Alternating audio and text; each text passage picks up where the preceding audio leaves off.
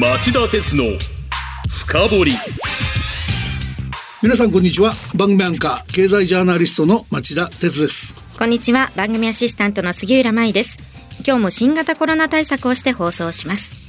今日は年末の特別編成でニュースカウントダウンはお休みしてゲストをお迎えし30分たっぷりお話を伺ってまいります。はい、えー、まあ年末が近づいてきたわけですが、はい、今年2月に勃発したウクライナの戦争の終結のめどが立っていませんしまた、えー、多少緩和されるとはいえ FRB アメリカ連邦準備理事会の急ピッチな金融引き締めが続いてアメリカ経済が落ち込まないかも気にかかるところだと思います。さらにはワクチン接種が不十分なままゼロコロナ政策を大幅に緩和してしまった中国経済は大丈夫なのかといった問題もあります来年の日本経済はどうなるのかそして私たちの生活はどうなるのか本当に気になるところです。そこで今日はこのテーマに最もふさわしい方をゲストにお呼びしました。元日本銀行副総裁で現在は公益社団法人日本経済研究センターの理事長を務めていらっしゃる岩田和正さんです。岩田さんこんにちは。はい、こんにちは。よろしくお願いします。こちらこそよろしくお願いいたしますえー、今日は、えー、来年の日本経済はどうなるのかというタイトルでお送りしたいと思います。町田鉄の深掘り。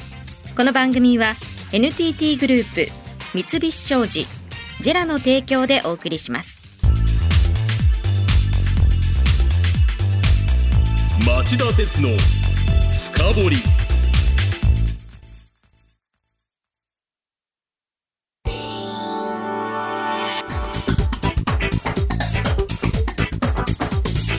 今日の深掘り。えー、今日の町田鉄の深掘り、えー、全編ニュース深掘りですが今日のテーマは？2023年の日本経済の見通しと課題は？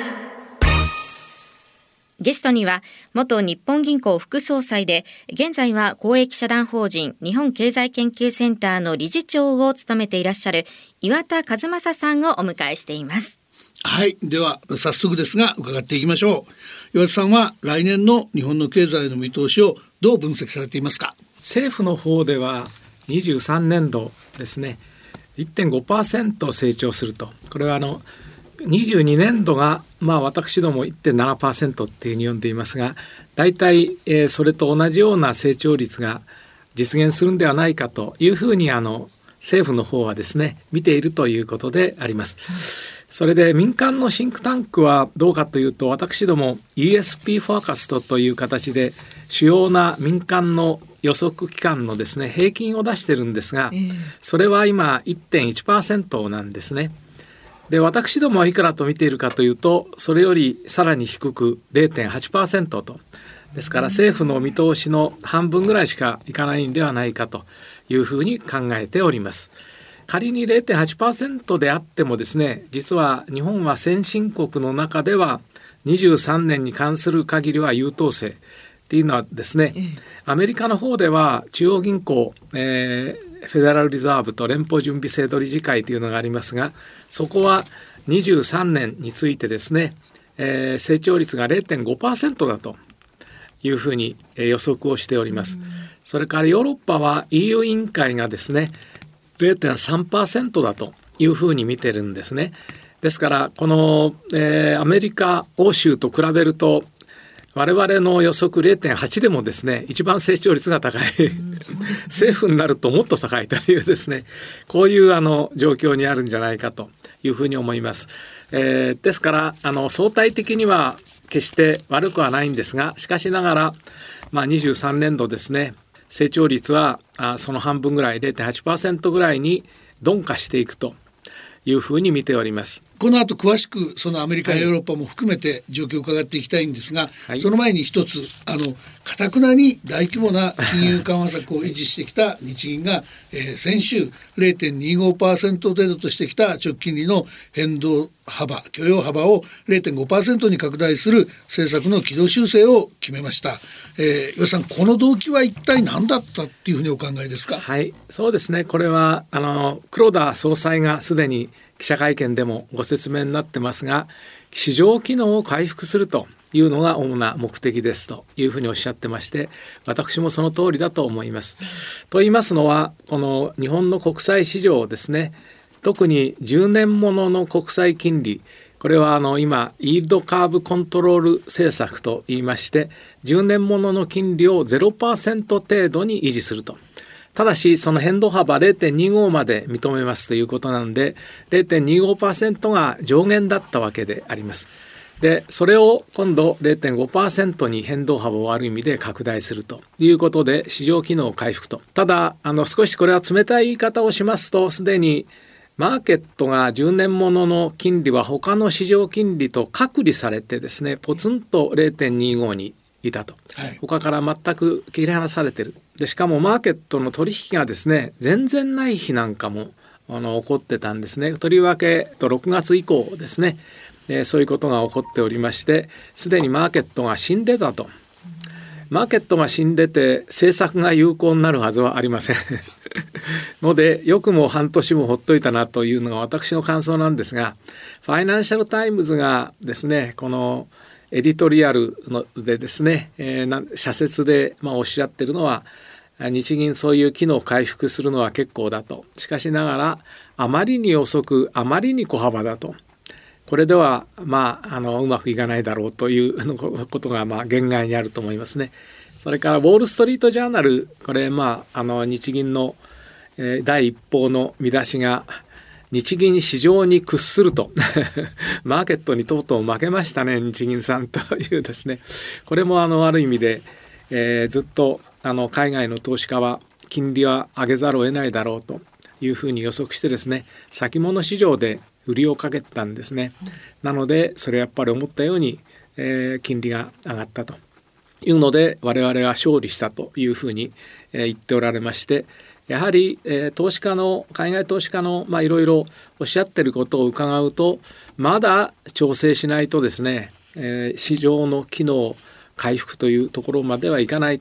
えー、私もすぐチェックをしたんですけれども0.25%のところでですね普通はこう滑らかなんですねイールドカーブって、はい、これがもうこういうふうにキンクして それが0.25いって0.25から0.5に上げたら0.5のところでやっぱりキンクして。もうこれはすでに機能不全。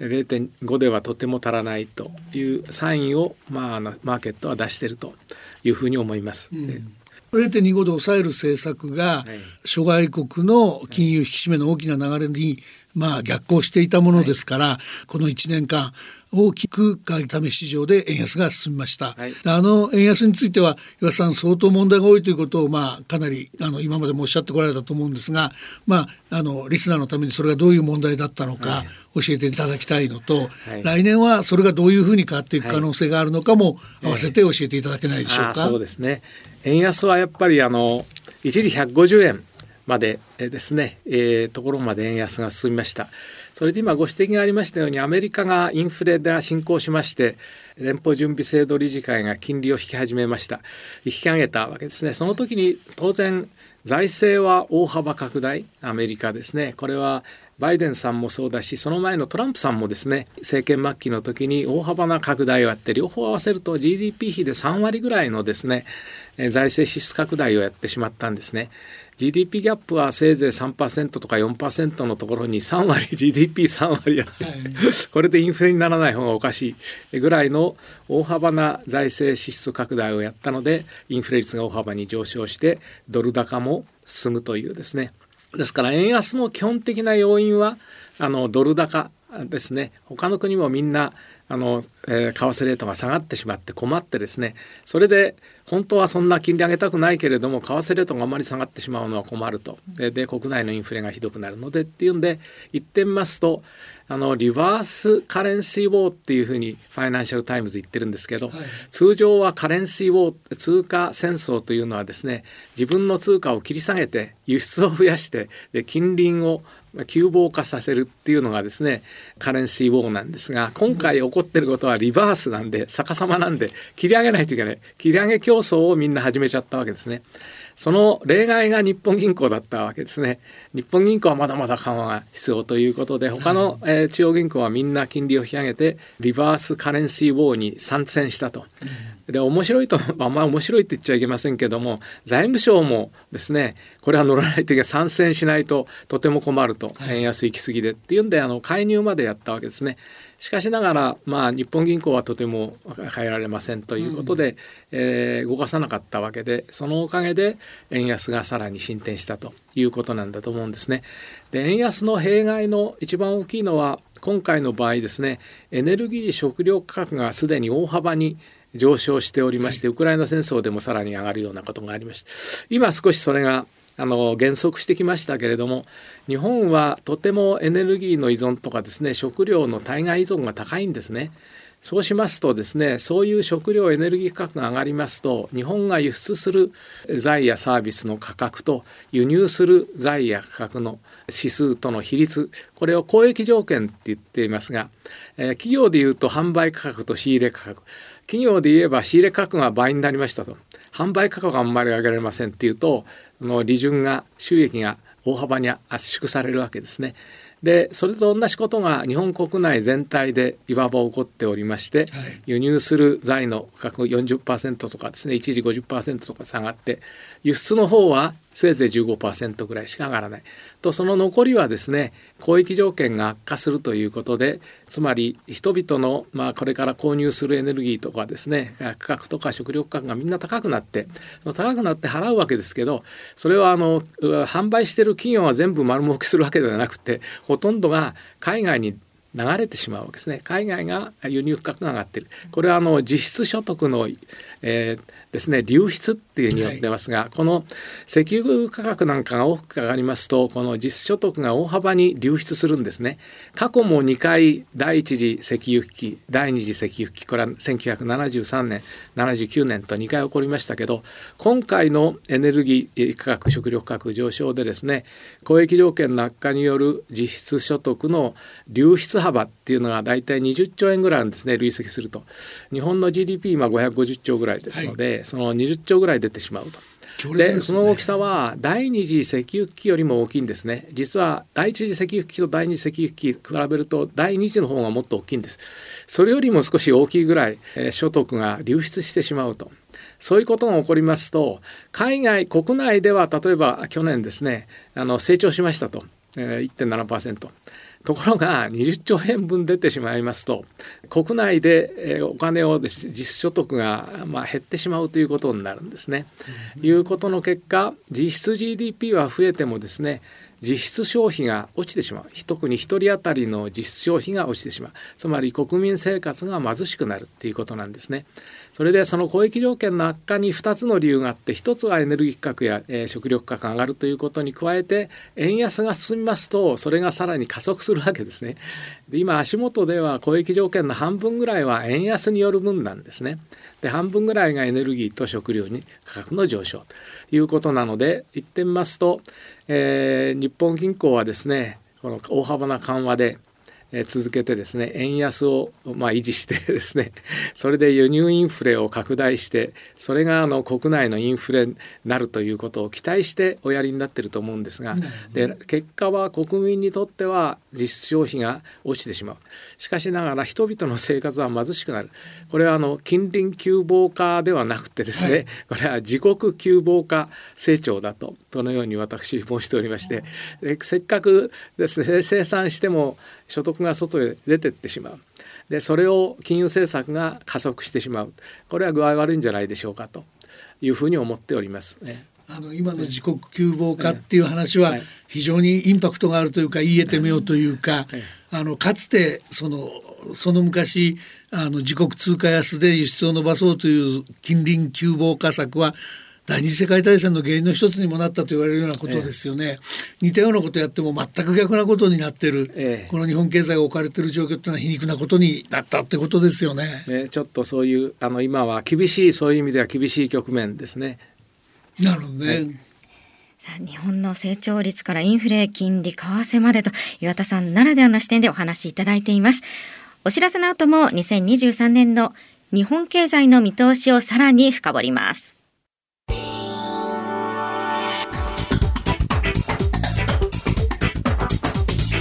今日の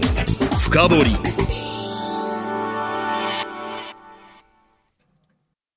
今日の深掘りは元日本銀行副総裁で現在日本経済研究センターの理事長を務められている岩田和正さんをゲストに2023年の日本経済の見通しと課題はと題してお送りしています。はい、えー、後半は、えー、日本経済に大きな影響を与えるアメリカ、ヨーロッパ、中国の、えー、来年の経済の見通しを伺っていきたいと思っていますが、えー、先ほど岩田さんは FRB が、えー、来年のアメリカの経済見通しを0.7%成長と見込んでいるというお話をしていただきましたがそれはそのエコノミストの中には多分いろんな方がいてその金融引き締めの影響でかなり大きく傾向対してショックな状態が起きるんだっていう人もいればソフトバレングする人もいるんだっていうことだと理解してるんですが、岩田さんどのように分析されてるんですか？まずアメリカについて教えてください。そうですね。はい、アメリカにつきましては、これは連邦準備制度理事会が0.5%と、はい、これは第4四半期でよくやるんですけど、第4四半期なんですけども、はいはい、0.5だと言ってるんですが、私どものセンターでは0.3とそれよりもう少し低いですね、うん、数字になるというふうに思っています。それで、まあ、あのマーケットがやっぱり一番心配してますのは景気後退が起こるのかどうかですねで連邦準備制度理事会はなんとか景気後退にならないようにインフレを収めてくれるということを期待してるんですね。それであの長期金利がアメリカ先ほどおっしゃられたように3.4なんですが短期金利はもう4.25までですね上限決まっておりまして逆転してるんですよね。どうしてこう逆転が起こるかというとマーケットはえー、23年の後半ぐらいにはもう利下げを始めると あの血行体のリスクが高くなってですね利下げすると思ってるので上がらないわけですね。まあ、5月がピークだみたいな 話ですね。まあ、そのように期待しておられる、はい、しかしそれは私から見ると儚い期待でですね。というのはその前提条件利下げできるにはインフレ率が下がらないといけないわけですね。このインフレ今どこが一番あハードコアになってるかというとアメリカサービスなんですよね、はい、財の方はだいぶこうあの減速してきましたけれどもサービスはやっぱり賃金で決まるんですね。ところが賃金が今 5%5.1% 程度上がっていましてここは非常にハードで、うん、っていうのは労働市場がまだタイトなんですね、ね、失業率3.7なんですよでいわゆる完全失業率って言いますけど完全雇用が達成された時の失業率っていうのは連邦準備制度理事会は4%というでそれよりまだ低いんですね。賃金が下がるためには少なくとも4%以上失業率が上がらないとですねなかなか下がってこないと私は連邦準備制度理事会4.4でだいたいあのインフレ収まるっていうふうに予測してるんですがこれは多分あの誤りで失業率は5%か6%ぐらいまで上がらないとですね今のインフレが2%のところまで下がってこないと思うんですね。ということは結局あの簡単には利下げには踏み切れない来年いっぱい少なくともあるところまで上げてですねそれは5.25なのかそれよりプラスアルファなのか私はむしろプラスアルファなんじゃないかと思っていますけども23年いっぱいはですね高めで維持してっていうことが続くと思います。そうしますと当然景気後退っていうことが予想されてくるわけですね。私は年後半には景気後退まあつまりマイナス成長っていうのが 2, 2四半期以上続くという事態がアメリカ経済についても起こるんじゃないかというふうに思っております。なるほどね。慎重に見た方がいいですね。ねそれではあのヨーロッパこちらは、はい、えー、景気は決して良くないけどアメリカ以上のインフレに苦しんでいると思いますが、はい、こちらの来年はどのように見ていけばいいですか？そうですね。欧州の方はどちらかと言いますとウクライナ戦争の影響もありまして天然ガスそれからまあ原油こういうエネルギー価格がすごく大幅に上昇してるんですね。ですからその要因が一巡すると割合インフレ率は下がる可能性があるっていうのはまだ賃金がですねアメリカほど上がってないんですね。えー、ですけれども今非常にインフレ率高いそして景気の方はですねむしろユーロの方がこれウクライナ戦争で経済制裁やったおかげでですね、うん、あの実体経済の方も相当マイナスの影響が出てるんですね。えー、ドイツなんか産業界がもう我々は生きていけないと。こんな高いガスの価格払ったんじゃとてもあの経済活動成り立たないと言っておりましておそらくユーロ経済ですね第4四半期から私はリセッションに入るんじゃないかと。マイナス成長ですね。イギリスは実はもう第三四半期もう私はリセッションに入ってると思います。すでに始まって。でヨーロッパもまあ入っていくっていうことであの私どものセンターではですね EU については先ほど 0.3%EU 委員会がですね出しているものが0.3なんですが私どもはマイナス成長論、えー、とユーロですね。マイナス0.2%ということをまあ見込んでおりましてすでに第4四半期1012月からですねリセッションに入るんじゃないかというふうに思っております。うんまあ来年まで持たないもう先に来ちゃうわけですね。わかりました。それからあのやっぱりどうしても伺わなきゃいけないのは中国、はい、これもあの、まあ、ワクチンの接種が、はい、えー、まあ、その中国製のワクチン自体の性能が効果があまりない上に、接種も進んでなかったところに、急ピッチにゼロコロナ解除と言ってしまいましたが、中国国内経済含めて、それなりに懸念してみておく必要あるような気がするんですが、い。かがでしょうか？はい、おっしゃる通りだと思うんですね。つまりコロナについては最初中国は死者がこんなに少なくて素晴らしいと言ってたんですが、今はですね、もうこれを続けることができないと。しかしながら医療体制が非常に脆弱なんですよね。日本も必ずしも十分じゃなかったですけれども中国はもっと医療の、えー、足らないんですね。人手が不足してるんです。でそのように不足しているので厳しいロックダウンをずっと続けてきたと。しかしそれにももうだんだん耐えられなくなって人々が耐えられなくなってなってきたということなんで緩和したんですが緩和したおかげで今はものすごい勢いでですねコロナが感染者が増えてる。なのでこれは100万人1日100万人ぐらいの感染者なんじゃないかってイギリスのですね医療関係のシンクタンクがそのように予測を出していますけどこれで結局まああのロックダウンを解除したけれども私が恐れますのは感染者があまりに多いので本当に経済が動かなくなる。感染者が多すぎてですね、うん、ということが一つある。それからもう一つはですねアメリカが今厳しいその半導体に特に関してですねあの厳しい輸出規制を10月7日にやりました。私はどうしてそういうことが起こったかという、えー、見てみますとですね今ウクライナ戦争でもって実はロシアが半導体が足んないんですよね。今はもう半導体 AI 使ってそれで戦争するという時代なんですがその半導体が足んないんでもう電気機でですね冷蔵庫の使ってる半導体使ったりですねそれを武器にしたりところが一生懸命半導体あの輸出してる国があるともう台湾と中国が主な輸出国だったんです。だか台湾は当然すぐウクライナでやめたわけですね。ところが中国は依然としてスミックっていうところが大量に半導体出してるんですね。しかもそのスミックっていうところが先端のかなりこれはあの微細化って言いますけど高度なものほど小さくなるんですね。7あナノというですねミクロンっていうですね。そういう高度なものまで自主開発する力を持ってる。それがロシアにどんどん流れてると。結局コロナでデカップリングすると。自分でデカップリングする。今度アメリカがこの、え、輸出規制でデカップリングする。ダブルデカップリングですね。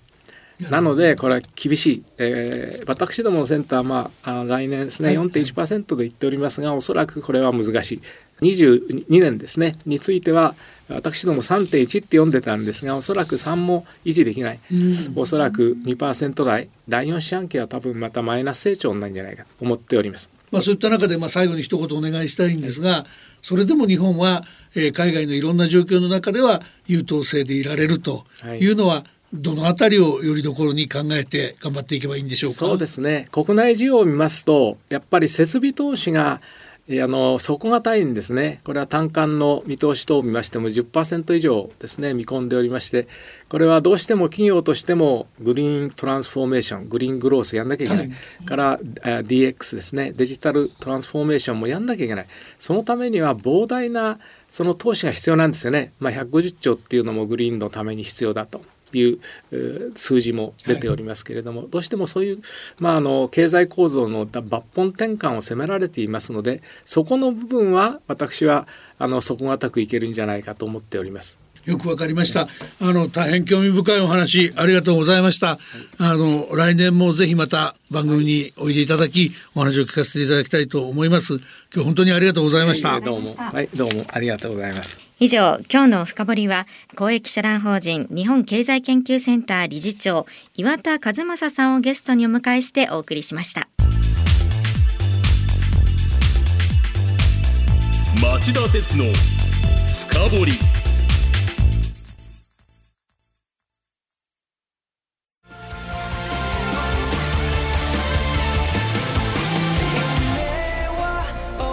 本気で夢を追いかける時。新しい一歩を踏み出すとき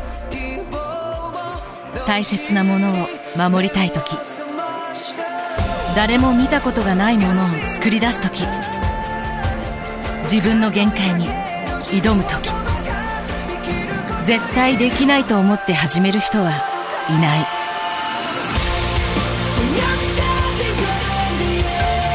絶対なんて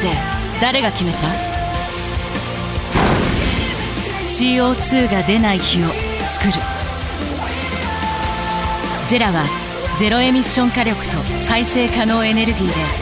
2050年 CO2 排出ゼロに挑戦します。発電の常識を変えてみせる。JERA 町田鉄の深掘り。この番組は NTT グループ三菱商事ジェラの提供でお送りしました。さて町田鉄の深掘りあっという間にお別れの時間になりました。はい、あの今日の、えー、日本経済研究センターの岩田理事長のお話ですけども、ええ。まあもちろんその政府見通しも甘いし来年厳しい部分はあるんですけど、それでもまあ世界経済の状況の中では、えー、底堅い動きを見せてくれるだろうとい。うことは私伺っててちょっと明るい気持ちになりました。うん少しでも明るい光が差すことがあればいいですね。はい、今年の放送は今日で最後となります。新年最初の放送は1月6日金曜午後4時です。それでは来年もどうぞよろしくお願いします。す。